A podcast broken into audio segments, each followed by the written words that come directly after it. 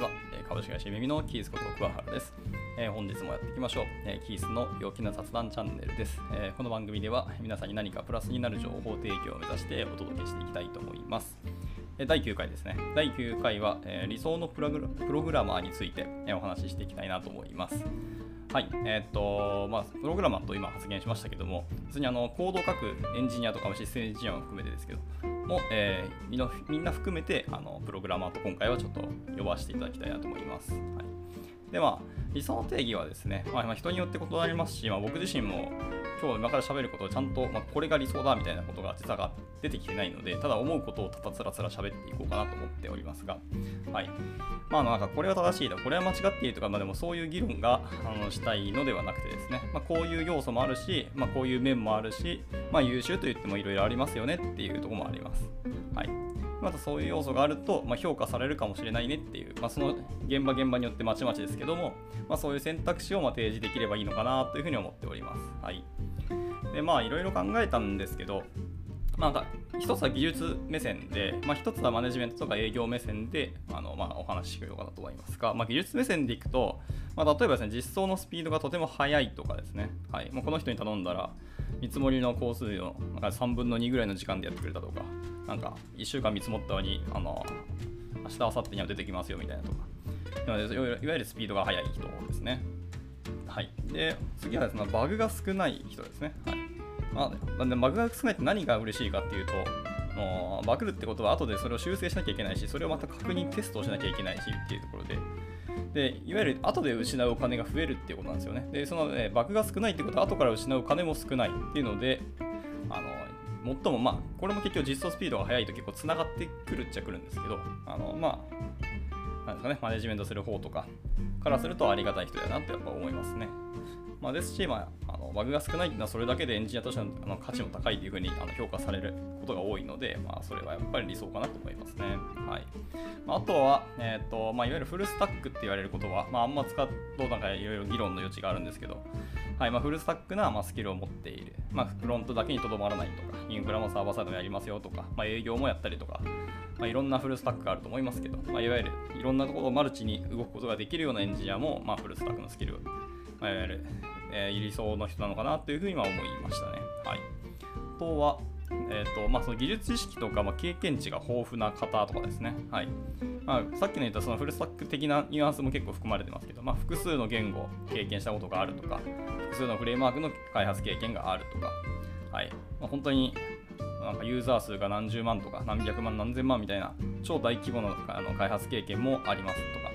まあいう方もやっぱり優秀なのかなとは思いますね。はい。は、なんかその作ったアプリケーションとかシステムのそのパフォーマンスですね。そのパフォーマンスがすごい高いシステムやアプリケーションを作る、まあ、そういう意識のもとあの開発をしてくれる人みたいな人もやっぱり重宝されますし、こういう人ってなかなか稀有な人なので、あのまあ理想の一つに入るかなというふうに思いましたね。はい。あとは、なんかまあ設計力がすごい高くて、まあ、あのいわゆるメンテナンス性とか可読性とかもしっかり考慮した、あのまあ、保守性かも考慮したあのコードをかける人とかですね。はい、まあ、これもやっぱり理想で、まあ、最後技術面で言うと、あとセキュリティとかですかね。はい、セキュリティ面もしっかり考慮されているものとかですね。はい、の人もやはり、まあ、理想というか、あのまあ、技術力高いですし、あのまあ、評価されるエンジニアだなというふうには思いますね。まあ、技術面って言いましたけど、ここからまなんか、まあ、非技術的というか、ま、非機能要件ですね、いわゆる。アプリケーションとかシステムの機能とかではない、もうちょっとインフラとか外の分野ですね。とかのもうも、あまあ、網羅してる人とかはやっぱり強いのかなと思います。まあ、例えば、負荷試験やったことがあるよとかですね。はいまあ、負荷試験によってやっと見えてくる実は不具合とか、予想しなかったエラーとかあると思うんで、まあ、そういうところもやっぱりできるよっていう人とか、まあ、経験値あるよっていう方はやっぱり理想ですよね。そういう人もなれかなり少ないと思いますね。僕も知る限りですけど、なかなか少ないので、まあ、評価され、重宝されるでしょうねっていうのがあります。はい。まあ、今のは大体技術目線のあの理想のプログラムの話でしたね。はい。で、次がそのマネジメントとか、ま、営業目線のお話ですけども、はい。やっぱりそのいわゆるマネジメント営業目線って一言で言うとなんかビジネスサイドっていう風にくくられることが多いと思いますけどそのビジネスサイドのま気持ちとか考えとか、まあ、隠れた要望みたいなところもしっかり考慮してなんかコードを書いてくれるもしくはもうそういうことを初めからこう提案したりこう相談をしてくれるようなエンジニアですねまあ、逆にしてくれなくてもあのビジネスサイドの方からそういう相談をした時にちゃんと話聞いたりこちらの意図とかを汲み取ってくれてであのどうしようかっていう話をしてくれる人とかエンジニアはやプログラマーっていうのもやはり評価されるし、まあ、理想だと思いますね。はい、あとは、まあ、そうですね運用とかも想定して、えっとお客さんはこう言ってるけど本当はこういうところが本質の問題だったりするんじゃないのっていうところですね。そういうそういうような改善の提案をするとかもうすでに決まったことだとしても疑問があったらちゃんと疑問として声を出してくれるとかでしかも疑問を出すだけじゃなくてそれの解決策もセットで出せるとさらにいいなというふうに思いますね。はい。っていうところですね。まあ、やっぱりものづくりとして、まあ、言われたものを作るだけじゃなくて、ここが本当に、本当にこれが大事か、これが本当に必要なのかみたいなところまでちゃんと突っ込んであの話してくれるようなプログラマー、エンジニアっていうのは大事だと思いますね。はい。とかですね。あとは、まあ、これはもうなんかプログラマー限定とか、まあ、関係なく、もう全ビジネスマンにも当てはまると思いますけど、まあ、やはりコミュニケーション力が高いプログラマーとかエンジニアは重宝されますし、まあ、価値が高いんだろうなと思いますね。はい。とはですね、まあ、これ僕も苦手で、まあ、なるべく意識しながらやってますけど、あのしっかりドキュメントを書くっていうところですね。はい。ちゃんとドキュメントを書くエンジニアとかプログラマーってのは本当に理想で、なんか漏れがないようにするとか、言った言わないとかの、まあ、証跡を残すとか、まあ、ちゃんとこう石橋を叩きながらお仕事をしてくれる人っていうのは、やはり任せる方としてもすごく安心はしますし、頼りがいがあるなっていうふうに思いますので、それも理想の一つに入るのかなと思います。はい。なんならドキュメントメインで書く人をなんかアサインしたいぐらいには僕も結構ドキュメントについては重要視をしているので、はい、なんかそういう会社もあるらしいですね。なんかドキュメントエンジニアみたいな人がちゃんといるらしくてですね。まあ、多分そういう多分品質とかを担保するあの部門の人だったりするかもしれないですけど、まあ、それはそれで、誰でもいいんですけど、ちゃんとそういうのを用意してあるっていうのはなかなか面白いし、なんですかね、あのビジネスをよく分かっている会社だなっていうふうに思ったりはしますね。はい。とはですね、あそうですねあの各作業の工数とかはしっかり把握していて、まあ、よりこの機能開発にはこれぐらいかかるのでっていうので、まあ、お尻とかのちゃんと計算ができる人ですね。日数とかの工数、あと工程の日数計算ができる人ですね。まあ、多分それできるプラス、さらにそれの利益率まで意識できているようなプログラムって本当にすごいなと思いますし、まあ、こういうところで意識できる人は今後、なんでしょうね、アラート出すとこもやっぱり早いですし、ここは危険でやばいなみたいなところとか、ここの要素があるから、この今のスケジュールじゃやばいかもしれないみたいなところとか、あとはメンバーの稼働を見て、利益率ちょっと下がってきてるかもねみたいなことを、まあ、そういうのは基本 PM がちゃんと、PM とかマネジメントする人、もしくは営業が把握しているとは思いますけど、でもエンジニアの方でもそういうのを意識しているっていうと、ビジネスサイドの人からすると、まあ、やっぱり心強いっていうのはあると思いますね。はい。なんでですかね。まあ、大体僕がガーッと考えたらなんか誰にでも当てはまるっていうか、まどこの企業でも同じようにこういう人がエンジニアとかこういうプログラマーありそうだなっていう要素のこう選択肢というか、まあ、要素をわーっと今考えついて喋ったところですね。まあ多分これ以外にもいっぱいあると思いますし、まあ、もっともっと大事な要素もあるよっていうところあると思うので、そういうことだったらあの、ま、コメントしていただけたり、まあ、DM でメッセージ送ってくれるとありがたいですね。はい。はいまあ、今のがざーっとしゃべって考えた感じなんですけど、ちょっと僕の経験からですね、1人だけなんかこの人理想だなっていうかこうなりたいみたいなプログラマーの先輩が1人いたんですよね、はい。まあ、直接喋ったことはなくてですねでも噂はずっと聞いててあのー、まあ、普通にあの見たこともあるんですよ。同じ会社にいたことがあるので。なんですけど、まあ、こうはなれなかったなっていう先輩の話があって、まあ、そういう話もちょっと1人だけして今日は終わろうかなと思いますね。はい。えー、まあ、その先輩なんですけどあの、まあはたから見てもうザ・プログラマーみたいな感じの方であのマネジメントとかリーダーシップみたいなことはかけらも持っていない人なんですよね。はい、なんですよね。で、まあ、あの話しかけづらいオーラを出し続けるような人で、なんかもう本当集中してるときはこっち来んなぐらいの気持ちを出すような人なんですけど、はい、ですのでよくヘッドホンをずっとつけてて、はい、あのヘッドホンつけてるけど聞いてるときと聞いてないときのもちろん区切りはあるんですけど、はい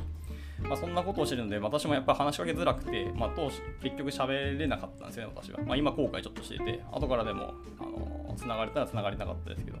まあ、あの名字かぶってるだけで、あの下の名前は知らなかったので、結局わかんないんですよね。今どこにいるのかもわからないですけど。はい。まあ、後から知ったんですけど、その人がそのヘッドホンをつけてる時っていうのは、ものすごいこう集中をしていて、もう自分の世界に入りきってるので、もうなんか誰も話しかけないんですけど、それは誰も話しかけたところで彼が反応してくれないことをみんなが理解してるから話しかけないらしくてですね、まあ、それも後から知ったので、それは話しかけづらいわな、みたいな思ったんですけど、はい。なんですけど、まあ、その方がなんかね、あのコードを書くときって、まあ、机についていきなりガリガリガリガリあの紙とペンでなんか書き物事を書き出し書き出すらしいですね。でしかもそれもなんかまあ、ドキュメント的なものをメモとかを書いてるんで、パソコン上でなんかメモ帳とか出してそこにメモるんではなくて、自分の手で書いてあのメモするような方だったんですね。で、なんかそのペンが止まった瞬間、ヘッドホンをつけて、なんか1.5時間か2時間ぐらい、本当にもう集中してひたすら打鍵をしまくるらしいんですね。ずっと、もう本当にキーボードの手が止まらないらしいんですよ。で、時間が1時間から2時間ぐらい経って終わった時にあのヘッドホン外して一言できたと言って休憩するのがなんか、まあ、ルーティンらしいんですけどでその方から上がってくるソースコードの質が本当に高いらしくほとんどバグらないっていう先輩だったらしいんですよね。でも衝撃ですよね。あほとんどバグることがないエンジニアっているんだと思いまして衝撃でしたねやっぱそれだけのなんかスキルとか技術力を持っているので結構重たい機能とかあの主要なとコアな機能とかも開発結構任されるらしいですけどそれでもやっぱりバグが出ないっていうので、まあ、その人は結構案件に引っ張りだこだったし、まあ、エンジニア単価エンジニアなのに割と給料高かったらしいです、はい、いやすごいなと思いましたでまあ、このまあ何が注目だったかっていうと、まあ、やっぱりそのバグが少ないとか、そういう設計力、実装力、まあ、そのスピード感もさることなんですけど、やはりその集中力ですよね。ここに僕はすごくちょっと憧れというか、羨ましいなと思っちゃいましたね。私結構集中力散漫で、なんでしょうね、仕事を1個終わらせたり、次、1個終わらせたら次って、こう、なんかシングルスレッドの働き方は本当はいいんですけど、僕はなかなかそれができなくて、結構、マルチスレッドっぽくやっちゃうので、一つ一つの作業がちょっとずつちょっとずつ進むので、結局何も終わってないみたいな日もたまにあるから、ちょっと直したいんですよね、それはね。はい。まあ、一応余談でしたけど。はい。なんですけど、やっぱりこの人はそういう集中力がある方で、一つ一つのことをシーケンシャルにあのこなして、あの仕事を終わらせていくっていう方でで、しかもバグも少ないので、本当になんですか最初に見積もった通りの、あの仕事ぶりをしてくれるんですよね。っていうので、やっぱり利益率もすごくこの人はやっぱ高いですし、最初から見積もったその工数計算も、だいぶ他のエンジニアよりはやっぱり短い工数で出すあの計算されてるんですけど、それでもバグが少ないから、ちゃんとペイできているっていうところで、もう本当に理想だなと思いました。はい、で、そう一切話しかけた反応しないってところですけど、実際、あの僕以外でも何名かの方がその話しかけてるのは見たことあるんですけど、まあ、本当にね、無視するんですよ。かけらも耳に入ってない。まあ、それはヘッドホンしてるからっていうのももちろんあるんですけど、肩とか叩かれるんですけど、叩かれた時も本当に無視するんですよ、びっくりですよね。で、まあ、そういうことを見て、そういう集中してるってことを知らない方に話しかけてる人が、まあ、やっぱり無視されるんで怒るわけですけど、その無視怒られ怒っている無視されてる人を他の人が止めるみたいなぐらいには、その人はもう自分の世界に入ることを会社が強要していて、いやもうなんでしょうね。まあ、いろんな意味で理想でしたね。はい。で、まあ、ある意味でそうなりたかった面も正直ありますね。はい。ですよね。まあ、そのどうやら効率的で、そうマネジメントする側も、ここの時間は話しかけなくてよくて、それ以外のところはちゃんと相談できたりとか、機能についての話ができるっていうのも分かりきってるので、なんでしょうね。オンオフがはっきりしてるっていうのは逆に言うと、ある意味でマネジメントもしやすいし、一緒に仕事するのもやりやすいよなっていうところはあります。っていう感じで、まあ、一人の僕の理想のプログラマーの先輩ですね、のお話をしましたが、まあまあ、こうなれって意味ではないですけど、こういう先輩もいるんだなって、まあ、人もいるんだなってところで、まあ、今日その理想についてなんか改めて思うところがあったので、わーっと喋ってみた感じですね。はい。まあ、なんか参考になれば幸いですし、全然ままとまりがないんですけど、まあ、これで終わってしまうんですけど、ね、はい。大体まあ、無理やりまとめると、なんかまあ、例えば、例えばじゃないですね。まあいわゆる技術力が高い、すごい抽象的な発言で申し訳ないですけど、っていう、まあ、やっ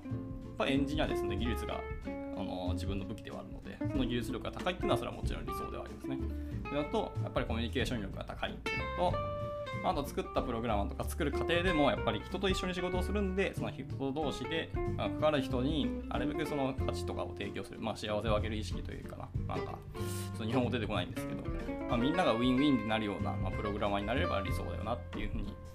僕の中ではま結論つけてみました。はい。まあ、こんな感じで今日の収録は終わりたいと思います。はい。また何か、え聞きたいこと、話したいことありましたらいつでもメッセージをお待ちしておりますし、あの、いや、物申したいとか、ここは違うだろうみたいなところあったら、全然遠慮なくなまさかよ投げていただければと思います。ではまた次回の収録でお会いしましょう。バイバイ。